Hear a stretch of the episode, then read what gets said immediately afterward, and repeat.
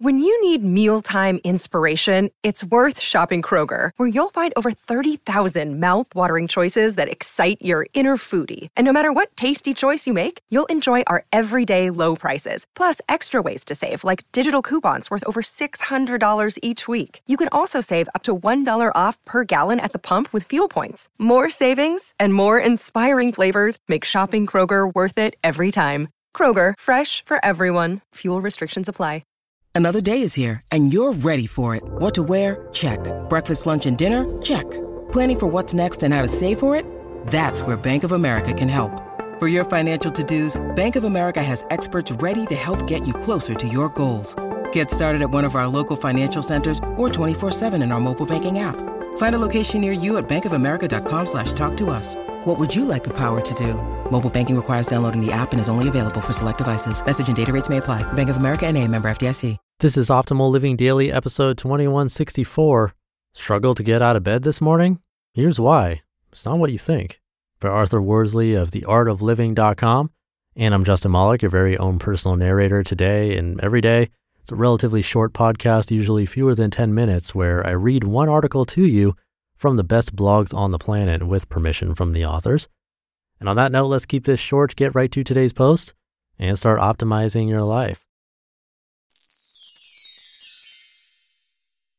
Struggle to get out of bed this morning? Here's why. It's not what you think. By Arthur Worsley of the art of living dot com. It's my first day back in Camp three oh eight, my co-working space in Pererenan, Bali, this morning after a relaxing four-day break in the south part of the island. And I'm feeling fantastic.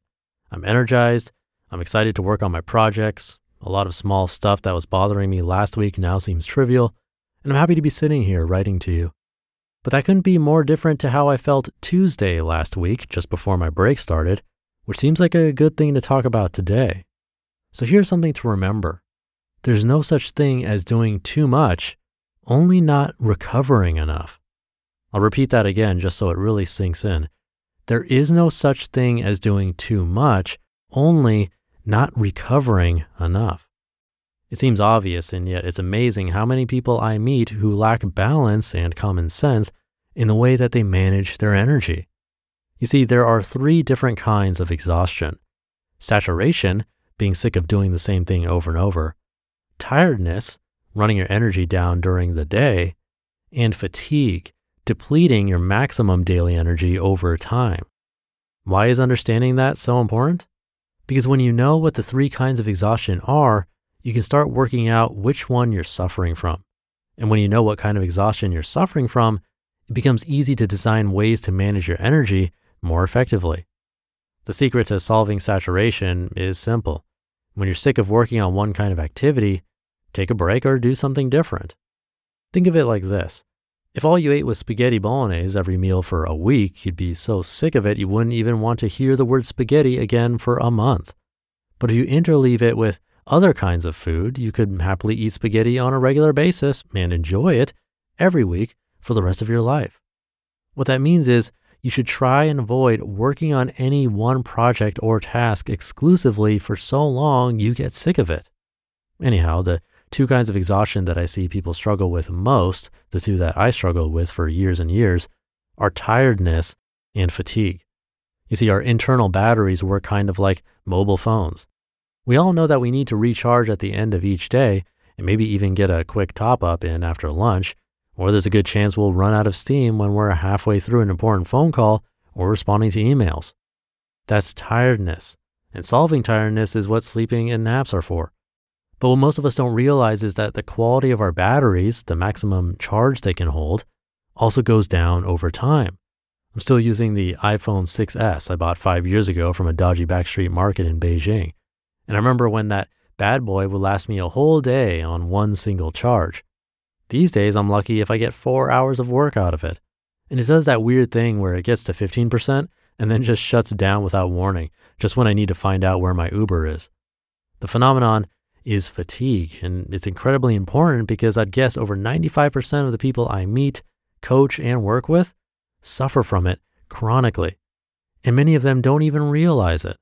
In fact, many of them have been so fatigued for so long that they don't even remember what it's like to wake up with a full battery running at its fullest capacity.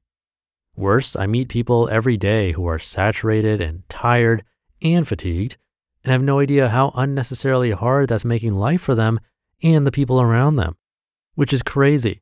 Can you imagine how much more productive and happier we would all be if we weren't trying to get through every day with a battery that's worn down to a stub? Anyway, the solution to chronic fatigue is simple. Take at least three to four days of consecutive holiday days, and I mean real recovery days, every couple of months. Ideally, you should do this at least once every four to five weeks. If you're really run down, you may need a much longer break to reset your system. It took me approximately six months to fully recover after three years at McKinsey. I didn't even realize how compromised my energy was until I finally got back to normal. This is the biological equivalent of replacing your mobile phone battery. And doing it won't just supercharge your ability to get big stuff done, it will literally rock your world. You just listened to the post titled, "Struggle to Get Out of Bed This Morning? Here's Why. It's Not What You Think," by Arthur Worsley of the art of living dot com. Thank you to Arthur.